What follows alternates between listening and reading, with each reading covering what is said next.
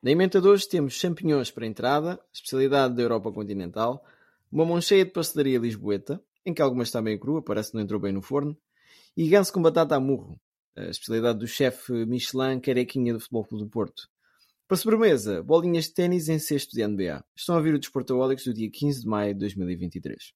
Cada um diz aquilo que pensa e aquilo que quer. Smile, porque estás a rir? Estás, estás a rir de quê? Ah? Mas isso é você que é treinador. No eres inteligente entonces, perdona. My words come from my I heart. think they're saying Sue, which is a soccer thing. I think I'm a special one. Vou embora! De uma vez ao outro! Pode ser uma faca dos legumes, como se diz. Quer vir para aqui, quer vir falar. Ora, um beijo, meus caros. César Miranda aqui à minha frente. Olá, olá. E Bruno Silva, diretamente de Sesimbra. Alô Maltinha, como é que estão? Boas a todos, o meu nome é Diogo. Cá estamos mais uma vez para uma semana de Desportaólicos. Vamos começar por Portugal e por uma notícia algo triste que mancha aqui o futebol português. Chatinha, chatinha. É, o Benfica foi punido pela UEFA devido aos desacatos em Milão. A pergunta que eu faço. Aliás, César, explica bem o que é que aconteceu, aqui os detalhes desta. Isto é mais simples do que, ao que parece. Os adeptos do Benfica atiraram aquelas tochas very lights no jogo com o Inter a San Siro. Não foi uma coisa gira de se fazer. Então o Benfica agora foi punido em 35 mil euros e não vai poder vender ingressos para o próximo jogo fora das competições europeias.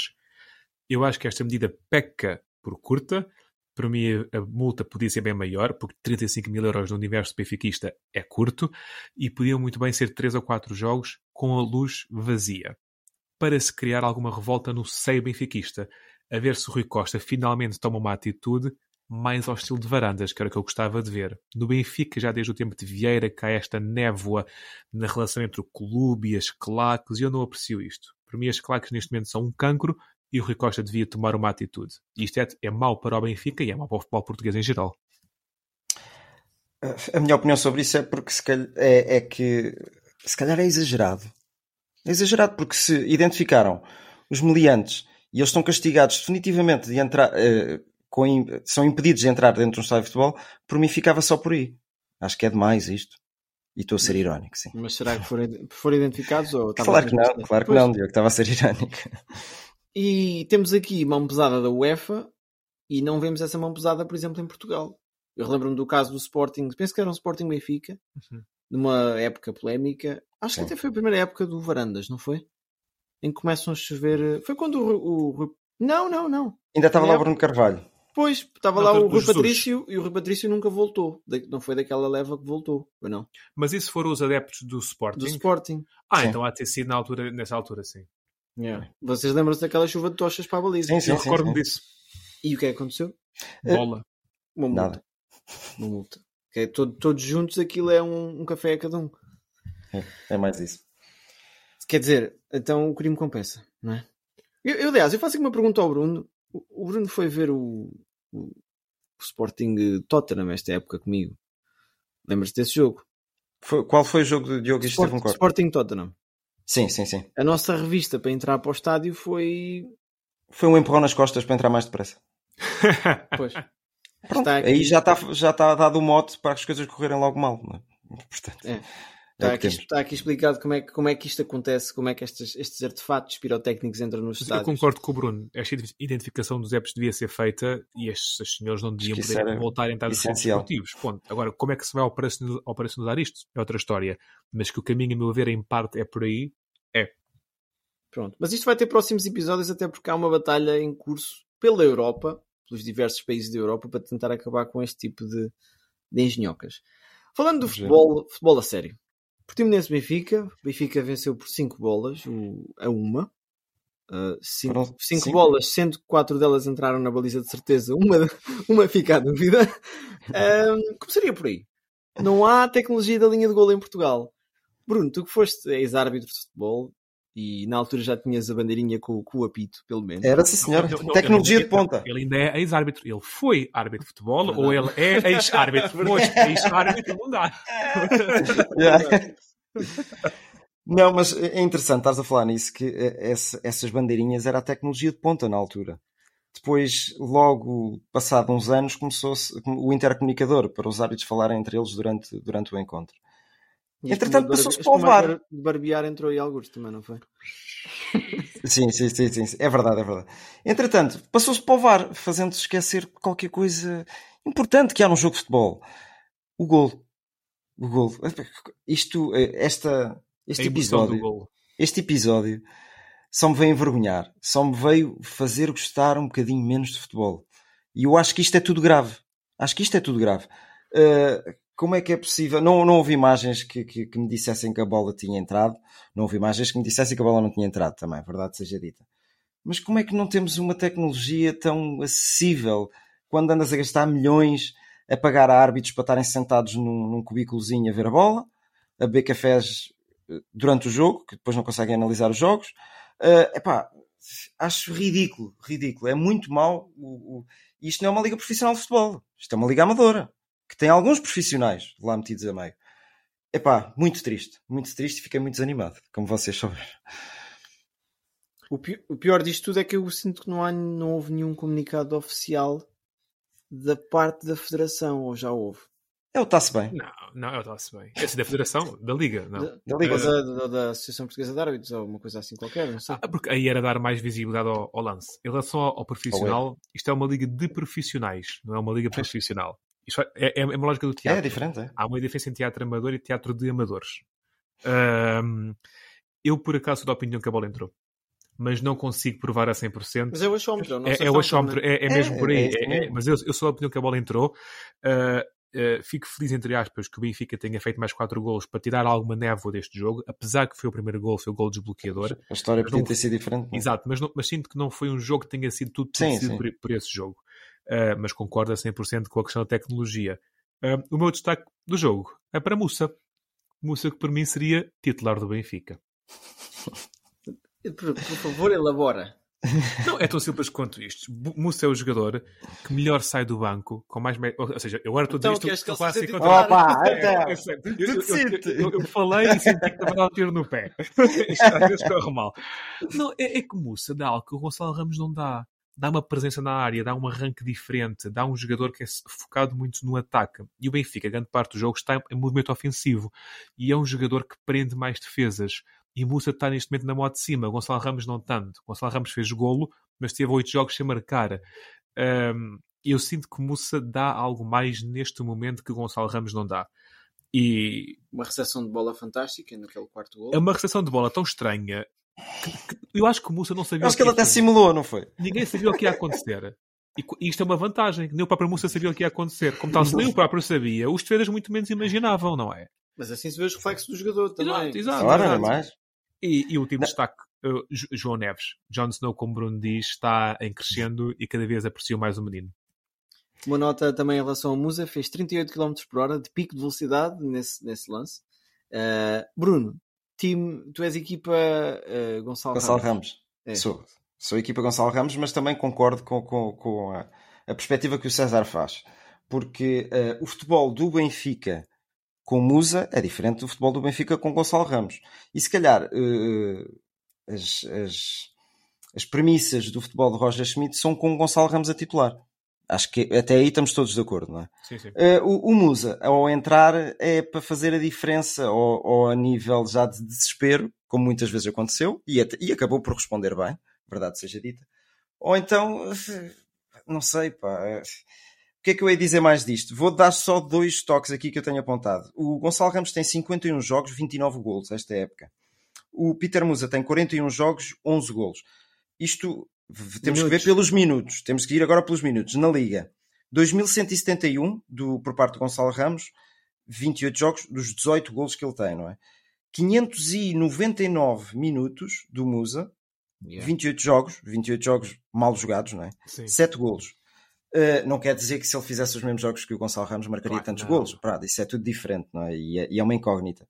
Eu gostei muito deste Gonçalo Ramos, tecnicamente perfeito, uh, jogador de equipa, adorei o gol que ele marcou. Tirar o defesa da frente e marcar, acho que ele teve perfeito. Aquele remate do meio da rua, ainda eh, neste preciso momento sei e, e, obtive informações que a barra ainda está a abanar. Portanto, uh, fantástico. Fez um grande jogo, Gonçalo Ramos. Gostei muito de ver e, claro, ele estava a passar por uma fase difícil, sacudiu os fantasmas e vamos ver o que é que vem para aí. Ainda faltam uns joguinhos.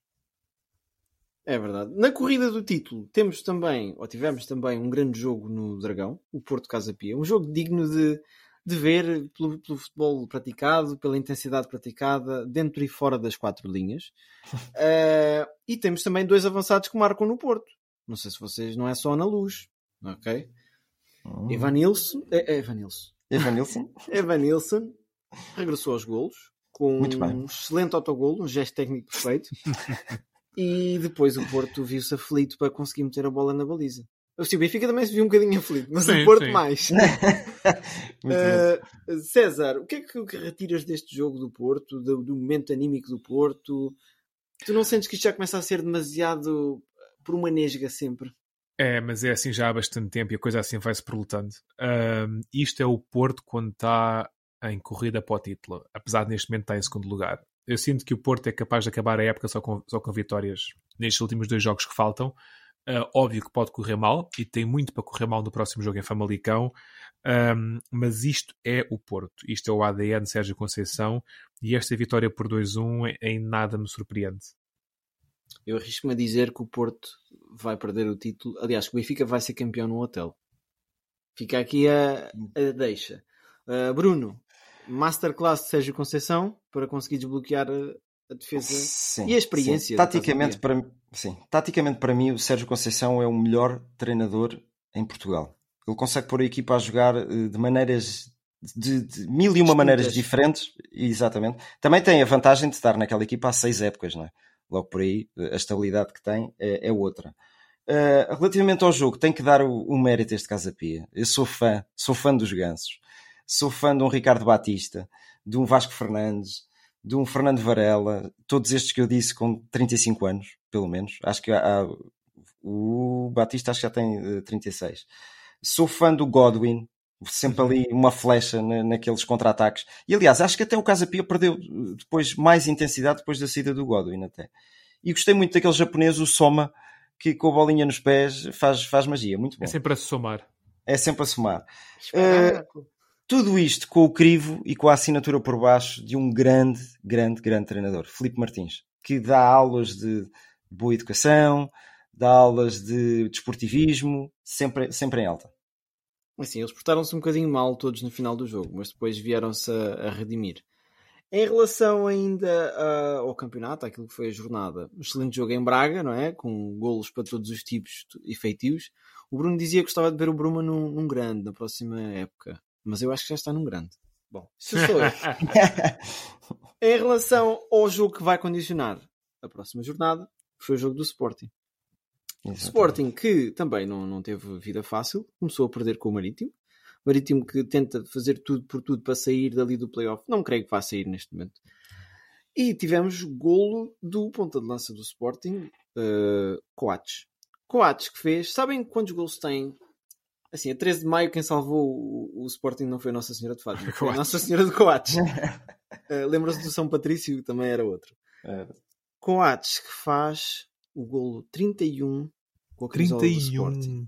Golo que 31. 31. É. Está quase a apanhar outra, outra referência ofensiva do Sporting. Sabem quantos golos tem Paulinho com a camisola do Sporting? Mais ou menos os mesmos. É. Não falhaste, não falhaste. Tem 32. Portanto, mais um gol de Coates e tem mais golos, ou tem tantos golos como, como Paulinho. Jogo algo sui generis, em que Adam acabou por ser expulso, por protestar uma coisa que tinha razão.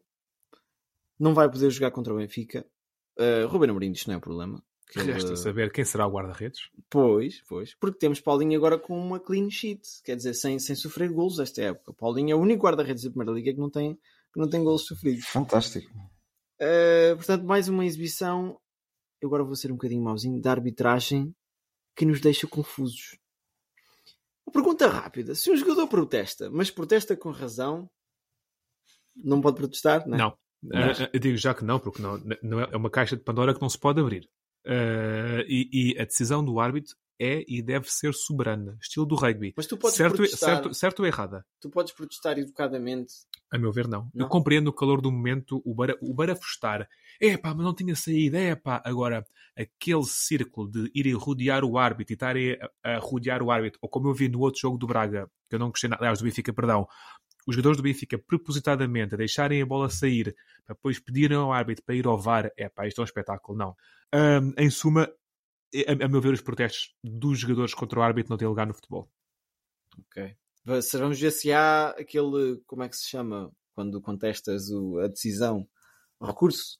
É? Por, uh, que, Sim, o Sporting é especialista nisso. É, exatamente, lembram-se do caso do Palhinha, não se lembram? É, bom, vamos falar de futebol a sério, em que também houve polémicas com árbitros esta semana no futebol europeu. Vamos até lá fora. E esta época estamos aqui perante um, o pintar de um cenário que pode talvez ser a reedição da época 89-90. Eu não sei se vocês se lembram. Uh, Vou-vos perguntar, fazer aqui um quiz e para quem está a ouvir-nos no carro, em casa, na casa de banho, onde quiserem, também pensar nestas respostas. Lembram-se quem é foi campeão italiano em 89-90? Não é muito difícil. Foi há 23 anos atrás, ou há 33. Estava lá o mágico Diego Armando? Tinha Portanto, sete aninhos. Nápoles, Nápoles. Esta época quem é que foi? Nápoles. Nápoles. Uhum. Sabem quem é que ganhou a Liga dos Campeões, ou a Taça dos Campeões, ou o que é que se chamava na altura? Contra até uma equipa portuguesa. Contra o Benfica. O Milão ou o PSV? Uh, eh, o Milão do Ancelotti, diria eu. Milão. Muito bem. Milão esse que está nas meias finais. E uma equipa de Milão há de ir às finais da Liga dos Campeões. Portanto, está perto. Opa. Sabem quem é que ganhou a, Liga, a, a Taça UEFA nessa época? Eu não faço ideia. Juventus. Que está nas meias finais da Liga Europa. E por sua vez, a Taça dos Campeões das Taças, aquele único troféu que o Sporting tem a nível europeu, Sabem quem é ganhou nessa época? Outra equipa italiana. Sampdoria. Que vai descer divisão este ano. Que vai descer divisão e que já, fizeram, já fizeram, fizeram o enterro. No funeral. Os grandes derbys de Itália. O Sampdoria e Génova. Pronto. Uh, não temos Sampdoria na, na Conference, mas temos Fiorentina. Também não está muito bem para, para os lados deles. Podemos então ter uma reedição do, do domínio e um renascer do Império Romano. Mas para já não é isso que estamos a ver. O que estamos a ver é que o Manchester City e o Real Madrid fortíssimos. E é por aí que vamos começar. Bruno, tiveste a oportunidade de ver um dos melhores jogos desta época, certamente. E sim, eu sim, começaria por ti. Que destaques é que dás a esta partida? Dou destaque a dois dos melhores jogadores do mundo da atualidade. Vinícius Júnior em cima da sua lambreta sempre a grande velocidade. lambreta. E fiz, fiz lembrar alguém, não fiz? O Eliseu, não? Ah, também. e Kevin De Bruyne, com a bolinha sempre Tem a ser redonda. físicas. Completamente, sim. completamente. Uh, e Kevin De Bruyne, que é uma máquina de jogar futebol. Uh, o jogo em si foi, foi interessante, foi dominado parcialmente pelo City, se calhar na, na fase mais inicial parecia que ia dominar mais o jogo, mas depois o Real Madrid, com a sua mestria de Liga dos Campeões, uh, equilibrou as coisas e até pendeu para o lado deles as, as coisas. Uh, o que é que eu tenho a dizer sobre isto? Acho que vai ser uma grande segunda mão. Eu quero mais golos e quero dar uma nota de destaque a Artur Soares Dias, que eu, estou sempre aqui a falar mal da arbitragem, dos VARs e etc., uh, eh, dou-lhe nota positiva no, no, no jogo. Relativamente a esse jogo, dois ou três pontos rápidos, os destaques óbvios de Vinícius e, e, Kevin De Bruyne, mas os meus destaques vão para Rudiger, que meteu no bolso um tal de, da Haaland. Haaland foi completamente inexistente neste jogo. Rudiger apagou o norueguês uh, e Camavinga, o estilo, a estilo de Grimaldo, a ser um defesa esquerdo número 10, a subir muito bem e a fletir. Relativamente aos domínios, um detalhe engraçado que eu notei, o, o, o City fez o gol na segunda parte, quando estava melhor. E o Real Madrid fez o gol na primeira parte quando estava melhor. Uh, quando o City estava melhor, aliás. Ou seja, houve uma inversão. Os gols entraram quando a equipa oposta estava melhor. Eu, eu, ah, sim, sim. eu, eu notei sim. isso. O Real foi algo cínico neste jogo, né? manteve aquela frieza que, que é conhecida e o Real Madrid joga em contra-ataque muitas vezes, o que ainda continua a ser. Parece que poucas equipas exploram isso. Uh, podes manter a palavra, César. Milão uma cidade que tu conheces bem, até por uma visita recente. É verdade, é verdade. Este jogo Inter-Milão-Milão. Um, um, um, jogo intenso em que o Inter ganhou 2-0 e teve muito, muito, muito perto do 3-0 com o remate oposto, uns 20 minutos fenomenais do Inter a, a, eclipsar completamente o Milão. Milão que se eclipsou também devido. Ah, sim, Milão. Ah, sim, Milão que se eclipsou devido à ausência de Rafael Leão sinto que temos uma segunda mão em aberto. Estes São dois... muitos anos. Conf... São muitos anos. a um a mão. Uh, destaco, obviamente, para, para Dzeko. Uh, que jogador que eu já fui muito fã, hoje em dia acho que Zeco é daqueles jogadores que chegou aos 36, 37 com uma grande queda de forma, mas continua a fazer golos. E só um destaque mais pequeno uh, a nível lateral, o facto do Inter jogar sem patrocinador. Eu acho que as camisolas sem patrocínio ficam muito mais bonitas. Isto acontece devido a incumprimento de financiamento por parte do patrocinador, que também aconteceu em relação à Roma, e a Roma neste momento também está a jogar sem patrocínio, mas meteram uh, palavras em latim relativamente à democracia e ao Estado que eram usadas na altura do Império Romano. É apenas um detalhe, e eu acho que a nível de vendas de camisolas isto pode ser interessante. É, ficam mais bonitas, mas talvez o balanço financeiro dos clubes não fique tão, tão bonito pois. assim. Por acaso, é, é interessante falar disso, isto ainda não há números, mas já se fala que esta camisola especial da Roma, com palavras em latim, a venda pode compensar o incumprimento do. Olha, isso seria interessante. Pode compensar. Seria interessante. Bom, já estás na Roma, vamos falar da Roma. Liga Europa ganhou um 0 ao Leverkusen. está bem encaminhado. Mourinho parece que tem uma frieza nestes momentos de conseguir levar as equipas às finais. Eu acho que Mourinho devia jogar só taças. É. Uh, Leverkusen do, do Xabi. Xabi Alonso que está a fazer eh, um grande trabalho lá, não é? Tá, é, é, só um, um, pequeno destaque. Xabi Alonso pegou a oitava jornada no Leverkusen, na altura em 17 lugar. O Leverkusen... Ah, ah, ah, ah, na nona jornada e estava em 15 lugar. Epá, não, mas aquilo ficou apalavrado antes. uh, seja como for, lamento pelo Estreou-se logo com 4-0 contra o Schalke. E, e, e, ele colocou este Leverkusen neste momento em lugar europeu na, na Bundesliga uh, e está nas meias finais de uma competição europeia e fazer isto tudo com muita classe e muito estilo. Como tal, é atentar neste clube. Bundesliga que ainda está em aberto. Dá uma resta de esperança para o Dortmund. É verdade. Uh, portanto, Liga Europa tem também o suspeito do costume, não é, Bruno? Tiveste lá este, este verão. Vá, o verão passou, o final do verão passou. Estivemos lá, tirámos umas fotos bonitas lá à porta do estádio, não é?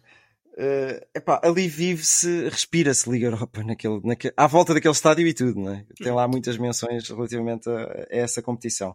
Uh, não ganhou o jogo porque Gatti, uh, ao minuto 97, ou seja, logo no início do jogo, né? ao minuto 97, uh, conseguiu dar uma resta de esperança à Juventus, mas aquilo lá em Sevilha vai ser favas contadas. E depois, se o Sevilha chega à final, é muito, muito, muito provável que ganhe. Mourinho pode vingar o Benfica. Mourinho é benfiquista, não era? Ah, não, Mourinho é, é Sadino. É Sadino, é, tá bem, mas isso. Até pelo investimento do... que também... ele tem feito ali em Setúbal, ele é Sadino. Eu também sou do Atlético do Cacém, mas pronto. Uh, em relação ainda às competições europeias, euro, europeias da Europa continental, temos aqui a Fiorentina que pode completar aqui o pleno italiano, vamos ver. Mas o meu destaque vai para o West Ham. Pode ser a única equipa inglesa aqui a quebrar este jejum uh, europeu. Não é um grande jejum, até porque o Chelsea ganhou há pouco tempo e, e antes disso o Liverpool também ganhou há algum tempo. Um, mas parece que as equipas inglesas têm alguma dificuldade e algum desinteresse, eu diria até, às vezes. Só a Champions é que interessa. É. Uh, e portanto, Conference League interessante, diria eu. Com West Ham, AZ Alkmaar, Fiorentina e Brasileia. Brasileia. Brasileia. Tudo equipas pré-eliminatória da Champions, às vezes. Aquele, aquela quarta equipa que a gente quer que calhe né, aos clubes portugueses. Sim, sim, sim. Vamos passar agora aqui para uma fase de discussão. O César vai nos trazer aqui algumas medidas que Thierry Henry, esse astro francês, uh, arsenalista, gunner, se quiserem, uh, paineleiro, tal como nós. Tal como nós. Um paineleiro de. Talvez ele receba um bocadinho mais do que nós. Talvez. Trouxe umas ideias para a ribalta de que.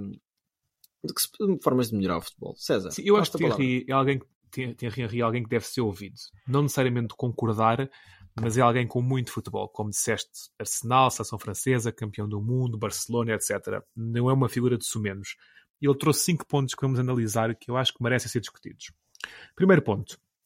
Henry acha que se devia valorizar mais o golo. Ele dá um exemplo de um Fulham uh, Leicester recentemente, onde o resultado foi 3-5, o Leicester ganhou, e ele diz que equipas que façam 3 golos deviam receber um ponto.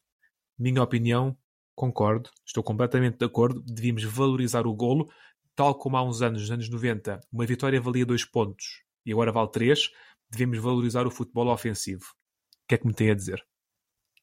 Olha, eu estou aberto à ideia, mas acho que isso já é tido em conta quando se desempata um campeonato, os gols marcados, os gols sofridos, etc. Goal average. Sim. É, sou aberto a essa ideia, mas eh, vamos lá pensar. Se calhar os 5, 5 deveria ser ou 4, 3, porque 3 é fácil de fazer.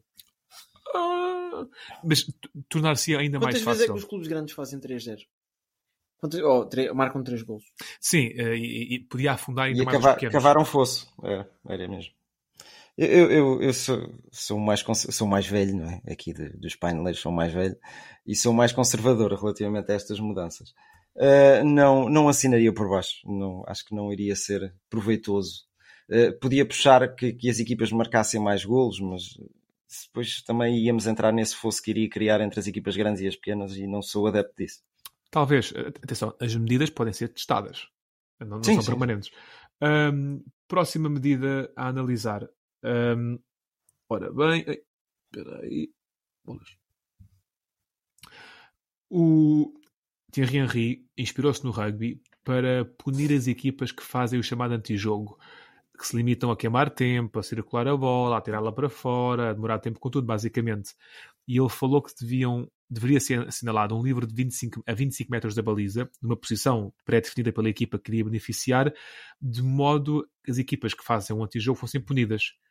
Também, de certo ponto, me agrada no sentido que isto já acontece no futsal e no hockey, aliás, no hockey, em que tu tens de estar X tempo com, com a bola e se não tiveres, tens de dar a bola ao oponente.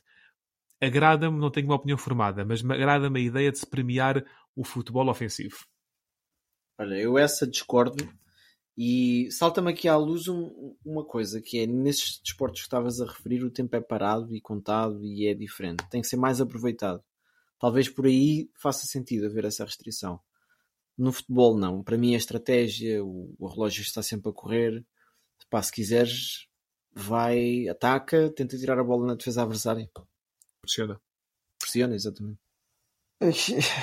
Sei lá, olha, eu estava aqui a pensar que se isso acontecesse, eh, haveria mais reclamação, havia mais polémica e haveria mais tempo perdido. Eh, portanto, eh, percebo a ideia que, ele- que ele quer. Diz, diz, diz. E uma nota, não havia espaço para o tiki-taka. Então, Não, não, isto depois é definido por zonas. Por exemplo, tu no hockey depende do Ah, era no meio campo. bola também. É do No meio campo para frente. Ah, mas no futebol isso não consegues fazer. Eu, eu acho. mas, por exemplo, no meu basquete tu não podes consigo. voltar do meio campo para trás, depois de estás Sim. a atacar. Mas lá está, tinha, tinha que ser adaptado Pá. à modalidade, não é? Era, era. era Essa eu não concordo. mudanças, É- é- mudanças trágicas. Eu, é- esta também não estou a 100%, até porque Não. tu podes recuperar a bola a pressionar, não é? Eh, esta aqui é, é mais, é mais indecisa, vá. Controverso. Uh, Henry propõe que os árbitros tenham microfones durante o jogo, que os microfones sejam audíveis, para que consigamos ouvir as suas conversas, e que após o jogo participem numa conferência de imprensa. Concordo com o microfone, acho que é interessante ouvir as discussões dos árbitros durante o jogo sobre os lances. Não aprecio muito a conferência de imprensa, que eu acho que o árbitro deve ser uma figura discreta. Concordo, até te digo mais. Microfone no árbitro, microfone nos treinadores como há na NFL e cortar certos como se corta na Fórmula 1. É a minha proposta. Eu vi, vi as coisas de maneira diferente. Concordo com, com o micro nos árbitros, mas que não se pode perder muito tempo com isso. Tem que ser curto, claro e conciso. Eh, numa conferência de imprensa, e, e defendo isso há muito, muito tempo, para esclarecer as dúvidas de- dos treinadores, dos próprios jogadores, se bem que existem reuniões de início de época com alterações das regras, essas coisas todas com os jogadores e com os treinadores, mas viria também eh, desmistificar esta coisa da arbitragem perante os olhos do público. E eu acho que isso seria mesmo muito bom. Eu defendo isto há muito tempo.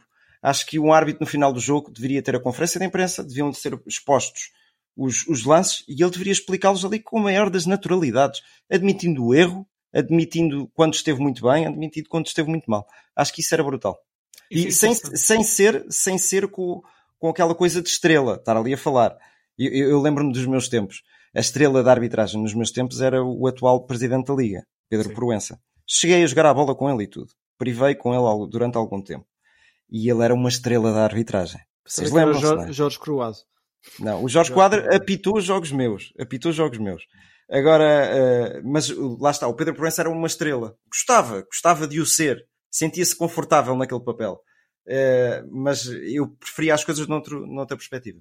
Mas um reparo rápido. Eu não sou a favor de microfone em tempo real. Sou a favor de se cortar certos. Ah, ok. e mostrar depois, porque se tu tens um árbitro em tempo real a decidir, a decidir o jogo, a capacidade dos adeptos para condicionar isso aumenta. Sim.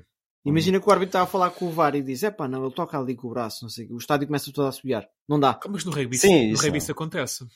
No rugby, Acho que é comunicada a decisão, não? Olha que eu acho que não. No rugby houve-se a conversa mesmo, então não é. Eu acho que é a decisão também. É decisão. Acho Com que a ele diz, cultura- acho que, acho Com que a cultura atual, é, é meio caminho andado para o árbitro levar com moedas na Ah. A questão da Sim, conferência de imprensa é uma questão que eu penso. Eu, não- eu- eu acho que o árbitro deve ser o mais discreto possível, mas se calhar, numa atitude pedagógica, uma conferência de imprensa possa ser um mal necessário. Eu estou um bocado dividido em relação a isso. Ahm, últimas duas. Henri defende, e isto é uma coisa mais complicada de aplicar, que de, a relação entre os clubes, os agentes e os jogadores devia ser diferente, em que os agentes deviam passar mais tempo com os jogadores para garantir que as transferências são as corretas, que o jogador vai para o clube que lhe convém mais, que a transferência é boa para o clube, para o jogador, que o jogador tem mais minutos. No fundo, ah, ele defende uma abordagem diferente dos agentes. Eu não gosto de agentes de futebol, em geral. Eu acho que os agentes são um pequeno cancro. Eu acho que a maior parte das profissões do mundo não precisas de um agente e os jogadores podiam ter o seu advogado para assinar os contratos e os jogadores deviam decidir por si pela sua cabeça para onde vão, para onde não vão. Como tal, eu ia mais longe do que o Henri. Para mim, o conceito de agentes acabava no futebol. É, é uma figura que eu não gosto. Bruno Carvalho ao poder. Doyen. Hashtag Doyen. Ah, discordo, discordo, César. Discordo acima de tudo porque acho que a transferência do Ronaldo para o Manchester foi o exemplo perfeito de como um agente pode defender os interesses do jogador. E ele teve mais minutos, teve, foi integrado na equipa principal, tudo plano do Jorge Mendes, com o Alex Ferguson, etc. Acho que existe depois, existem bons agentes e maus agentes, mas isso existe em todo o lado. E existem transferências que são feitas às vezes pá, penso na transferência do Garay. Para mim é a transferência que mais me salta à cabeça, que eu não consigo perceber como é que os números envolvidos são aqueles. Yeah. Mas isso é outra investigação. Quando tens mais, mais gente envolvida, quantos mais homens, mais humanos tens, maior é a possibilidade de trapalhada, trafolhice, corrupção. Aquilo para mim era tão simples quanto transferência entre clube A e clube B. Os clubes acordam num, num valor e depois o jogador negocia com o clube. Simples. Mas nesse sentido, com a quantidade de dinheiro que circula no futebol, não me oponho nada que haja mais um interveniente. Sim, o intermediário. Sim. Não, um interveniente, até podia ser uma senhora que ia lá levar bolinhos para quanto a transferência está a fazer. Circulam 100 milhões de uma transferência, ao menos que, sei lá, 10 milhões desses vão para um agente, os outros. É, é que esse dinheiro, a meu ver, deve estar no futebol, porque isso é dinheiro que vem dos adeptos no merchandising, do, do mérito que o clube tem a atingir lugares europeus, a subir promoções. Faz-me confusão esse dinheiro ir para alguém que não está diretamente ligado ao futebol, digamos assim. Alguém que vai comprar mais uma ilha, ou mais uma casa, ou mais um Lamborghini. Não é futebol. Então as casas deviam ser de dono para dono? Não, não. Não devia haver Remax? Não, não, não. É, é, que- é, isso, isso- é, é que tu estás a meter um elemento extra futebol. A transferência para mim é entre dois clubes e um jogador. E é isto. Não me faz sentido vir mais gente de fora. Agora, oh Diogo, agora que puxaste a Remax aqui, tenho que dar um bocadinho de publicidade à, à era da Quinta do Conde. É um, um ouvinte assíduo que nós temos, o, o amigo Pinel. Portanto, vá, Remax, Remax de lado e vamos para a era da Quinta do Conde, está bem? Eh, um abraço, Pinel. Concordo, Um abraço. Por último. Eh, Ah, desculpa. Diz Bruno. Ia só dar a minha opinião, que não é muito fundamentada, atenção, relativamente a isto. E quando li isso, lembrei-me de, de quando estou a jogar Football Manager e tu podes propor o teste a um jogador, ir ao clube fazer o Sim. teste, sem, sem intermediação de um, de, um, de um agente esportivo, vá. Eh, que é aquela fase em que tu podes ver realmente se ele tem valias para envergar a tua, a tua a camisola do teu clube ou não. Eh, é, é suscetível de ser um, um, um bom passo relativamente aos jogadores, mas acho que não é possível, sinceramente, porque os agentes têm que existir, têm que existir os intermediários, isto já está muito crivado na cultura desportiva nos dias de hoje. Era muito difícil acabar com os agentes desportivos. Não é impossível, mas era muito difícil. E por vezes, epá, quando falas nos, nos grandes, nos grandes agentes desportivos, eles têm algum, eles mexem-se bem no, no, no meio e facilitam que muitas existir. Achas que transferências os jogadores também. iam é? passar mal sem a gente? Achas que os jogadores iam acabar Muitos deles sim, muitos Ah. deles sim, sem sombra de dúvida. Eu acho que sim. Tu acho que tiveste um agente que fez um trabalho fenomenal esta, esta temporada com o Brooks, pá. Siga. Siga. Por último, o francês, o Henri, argumenta que quando um jogador está lesionado, ele deva ser tirado de campo e possa entrar temporariamente outro jogador enquanto o médico decide se o jogador lesionado uh, deva permanecer em campo ou não, para ter mais tempo para pensar sobre o assunto. Concordo. Uh, aliás, eu concordo muito ao estilo do futsal que não haja paragens para substituições e que as substituições ocorram com o jogo em movimento, mesmo para evitar as quebras de jogo. E mais, eu concordo com os jogadores entrarem e sair à vontade, que o jogador possa sair e entrar e entrar e sair. Um, o conceito de ter que parar o jogo para um jogador sair e, e sair ali lentamente uh, não me agrada nada. Por mim acontecia tudo em tempo presente, live moment. Concordo, concordo contigo e acho que até às vezes é um fator inflamatório do futebol. A, a, a, a substituição, é, é. o assobio, o vai devagarinho, sai por lado que lhe dá mais trabalho. Pá, concordo. Acabava-se com men menos uma dessas situações. Discordo. Pronto. Discordo porque, olha, iria simular mais quando tu olhavas para o banco e vias, olha, este agora vai-me fazer falta, este agora vai, vai-se atirar para o chão, irias perder mais tempo. Não consigo concessionar o futebol uh, profissional, o futebol de 11, vá ao desporto rei, uh, com, com, com, os jogadores a entrar e a sair de, de no terreno de jogo. Epá, isso é no futsal e nesses, nesses esportes assim que são uma vertente do futebol. Agora, no futebol de 11, não, não não consigo imaginar sequer isso. Bom, olha, de uma forma ou de outra ficam aqui sugestões e eu acho que mais pessoas Sim, como, como o Henry, mais pessoas como o Henry têm que chegar à frente, porque Bom, uma coisa são três paineleiros, e hoje estamos nesta palavra, mandarem aqui bitites. Outra coisa é um dos melhores pontas de lança avançados que eu vi na minha vida a jogar, não é? Exatamente. Vamos, vamos um bocadinho até fora das quatro linhas. Bom, não é bem fora das quatro linhas ainda, mas é dar um passinho nesse sentido. Sérgio Busquets, esta semana, ou Busquets, é um bocado francês, não é? É, é que é catalão, tem, tem raízes, não é? Esta semana tem raízes árabes, ele também. O adeus ao, ao Barcelona. Ao Busquets. uh, anunciou o adeus ao Barcelona. Um jogador que fez época após época, mais de 40, 50 jogos, muitas das vezes. E é o, vá, o desmantelar da última peça daquele meio campo icónico que nós, que nós vimos a crescer uh, e que nos habituou tanto. Bruno, passo-te a palavra. Tenho aqui, tenho aqui alguns detalhes e curiosidades. Mais de 700 jogos pela equipa do Barcelona. E depois tenho aqui uma lista infindável de títulos: três Champions, três Supertaças Europeias, três Campeonatos Mundiais de Clubes, oito Ligas Espanholas, sete Taças do Rei, sete Supertaças Espanholas, um Campeonato do Mundo e um Campeonato Europeu. Tal. Viste? Consegui dizer isto sem, sem espinhas. tenho aqui uma, uma frase que foi dita por Vicente Del Bosque, famoso Rui dos Pregos de, de, de, de Espanha. que é, tal é, igual, é igual, é igual. É igual, é igual. A sério, a sério. Igualzinho. Que disse, que disse isto relativamente ao Busquet. Você assiste a um jogo inteiro e não vê Busquet. Você assiste a Busquet e vê o jogo inteiro. É, é olha, ele de, domina por completo, em palavras, aquilo que é o Busquet. Fantástico. E que, pelos vistos, vai também para as Arábias, não é? Arábias ou Estados Unidos. Pois, deve ter sido o amigo Iniesta que lhe deu um toquezinho, não é? Provavelmente. provavelmente. O Iniesta? O Iniesta esteve lá para. Não, não o Iniesta. Japão. O Japão. Ah, Japão. foi para o Japão. Pois foi. Olha, obrigado. Foi, Ainda bem que isto são três e não é só um, senão já... o pessoal estava aqui mal informado. Ah, eu há bocado com o Leverkusen também. Agora, verdadeiramente, fora das quatro linhas, uh, vamos passar o traço contínuo para ficar fora das quatro linhas ao Rally de Portugal. Uh, Bruno, tens estado a prestar atenção ao Rally? Tenho é pena verdade. de não ser mais perto de, de nós, aí dessa zona, e, e de não estar em Portugal neste momento. Pois, olha, primeiro que tudo tem que dar, uh, tem que falar em diversos nomes. Vá. E o primeiro é Rui Durães, de Faf. Rui Durães é um adepto louco. É um piloto rally?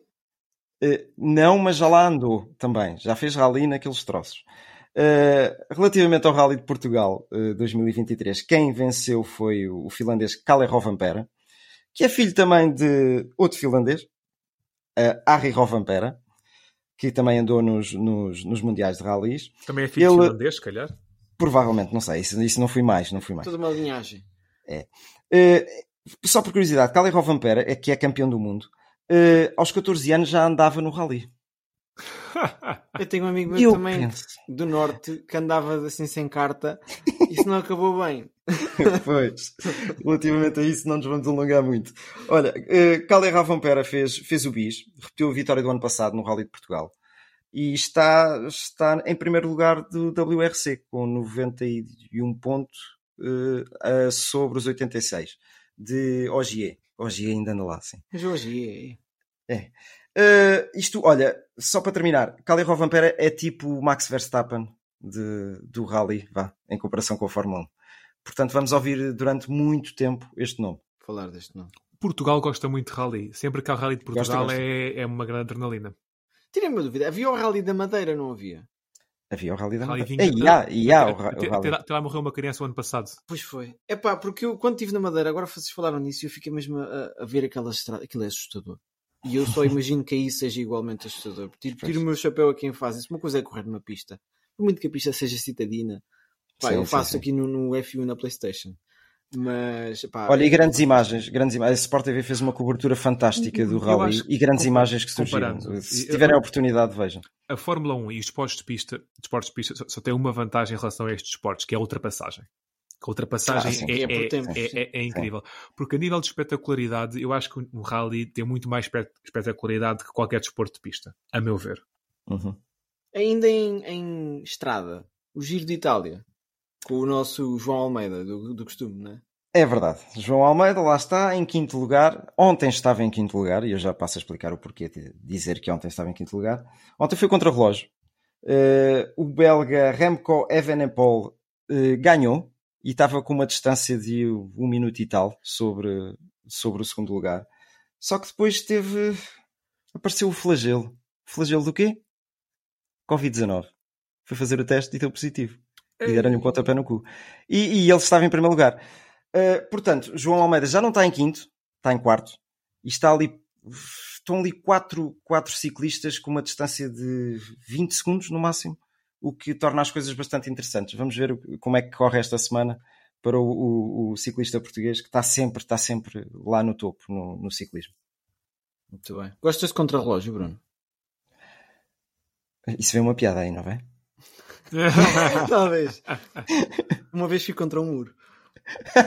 Ai, Jesus! É fraquinho, fraquinho.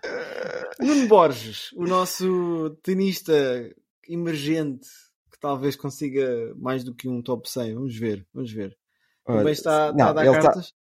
Top 100. Ele está no, no lugar 80, 88 do ranking. Já Sim, está quando eu digo do- mais, entrar no top 100 é o que eles vão fazendo, é o que a gente vai conseguindo fazer. Ah, sim, sim, sim. É assim, conseguiu pela primeira vez uma vitória no Masters 1000 de Roma.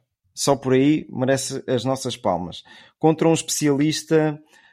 Isso mesmo. Contra um especialista em terra batida, que era o sérvio Dusan Laj- Lajovic. É, é sérvio, tem que ser Jovic. né? É sempre. Ah, claro. Nunca tinha sequer ganho um que o set. Jorge Jesus conhece. Sim, sim, sim, sim. Sim, cl- claro. Jogou Nunca tinha-. Nunca tinha ganho um set sequer no, no Masters 1000. Eh, e pronto, desta vez ganhou eh, dois. Foi de seguida eh, jogar contra o grego Tsitsipas Ah, pois. Pois, e é depois aquilo deu 6-3, 6-3. Pronto, foi normal. Eh, de referir, que eu não, não, há bocado era para puxar essa conversa e não consegui.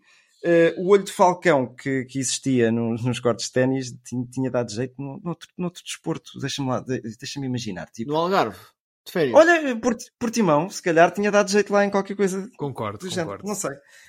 Uh, só para dizer que, que hum, Nuno Borges já se começa a entrar ali no, no, no topo, porque ele já tem jogado contra Alcaraz, Jovi- eh, Rovik, uh, Olga Rune e agora Tsitsipas, portanto já são, já são nomes com que ele se tem habituado a jogar. Isto vai fazê-lo crescer, habitualmente. Aparece lá. Sim, não, ele tem, ultimamente tem estado, tem estado bem melhor, vado, que a gente possa estar à espera, que nunca estamos à espera de muito, também é verdade seja dito. Muito bom, muito bom. E nós estaremos cá para apoiar o desporto português. Ah, uma nota final em relação ainda a outro desporto fora das quatro. Bom, este tem quatro linhas, né? mas é diferente. Ah, o basquetebol, para quem, para quem tem estado a seguir os playoffs da NBA, talvez a maior liga de basquetebol, isto depois será discutível porque os espanhóis também têm, puxam a brasa à sua sardinha. Claro. E não sei se vocês sabem, o pessoal que nos está a ouvir, sabem que povo é que é muito entusiasmado em basquetebol? O César sabe, de certeza. Os gregos. Não, não, que não faz sentido nenhum que sejam. Asiático? Sim. Ah, os japoneses. Em par- E em particular aqui os filipinos em Sim, sim, Inglaterra. E eu pergunto-lhes Ah. sempre, mas vocês não são propriamente indivíduos que. Ah, mas entre eles dá, não é? É, mas a cultura americana, como chega muito às Filipinas, acaba Uhum. por, por espalhar isso. Portanto, estamos nas finais de conferência neste momento. E eu confesso que tive a conversa com alguns colegas e eles conhecem os jogadores todos, trás para a frente e detalhes que eu nem, nem conheço.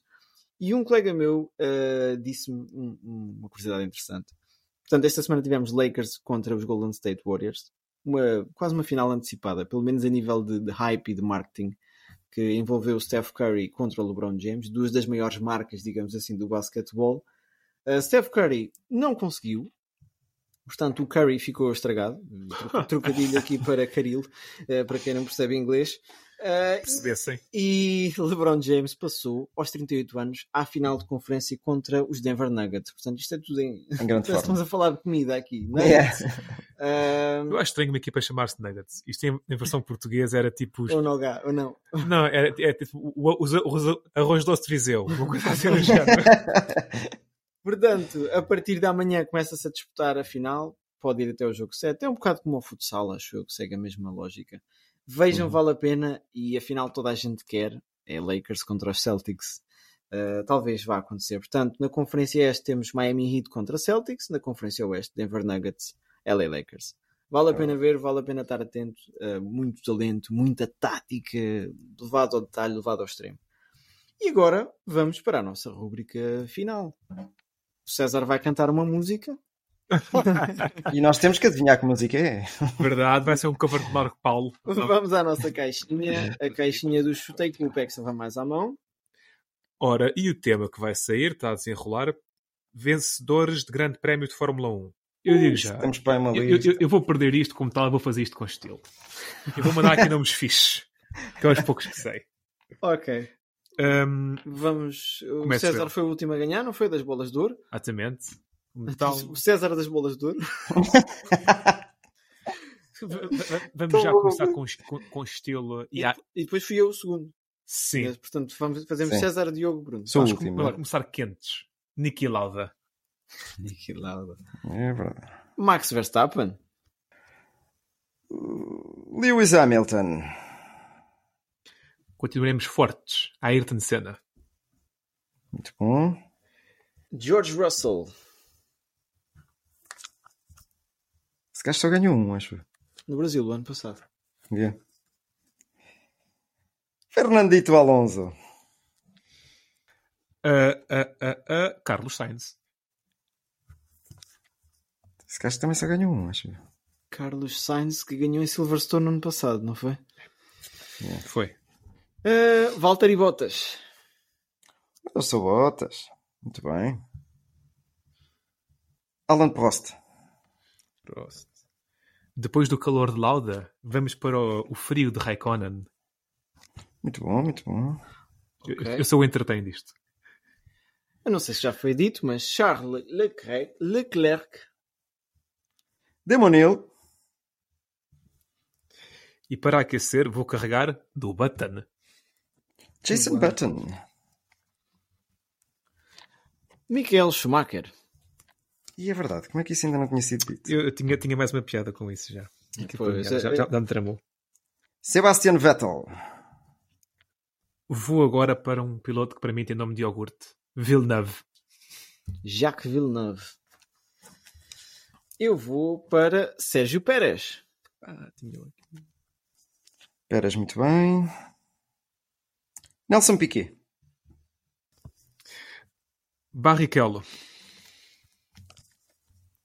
Ok. E como estamos na hora do almoço, Filipe Massa.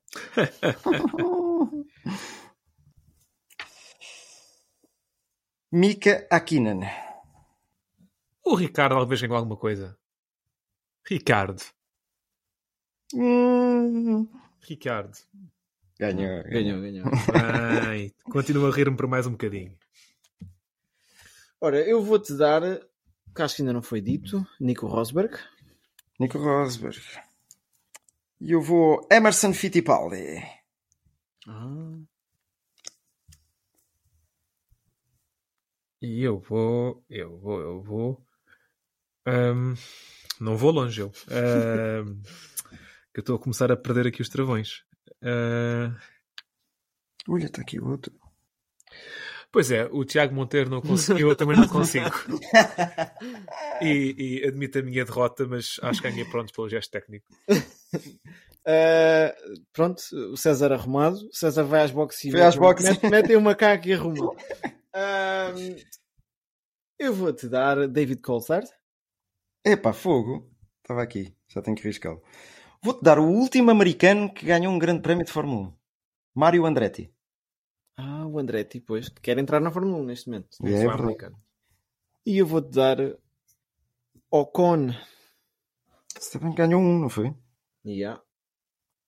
Gasly! Ah! Olha, Fizeste-me lembrar!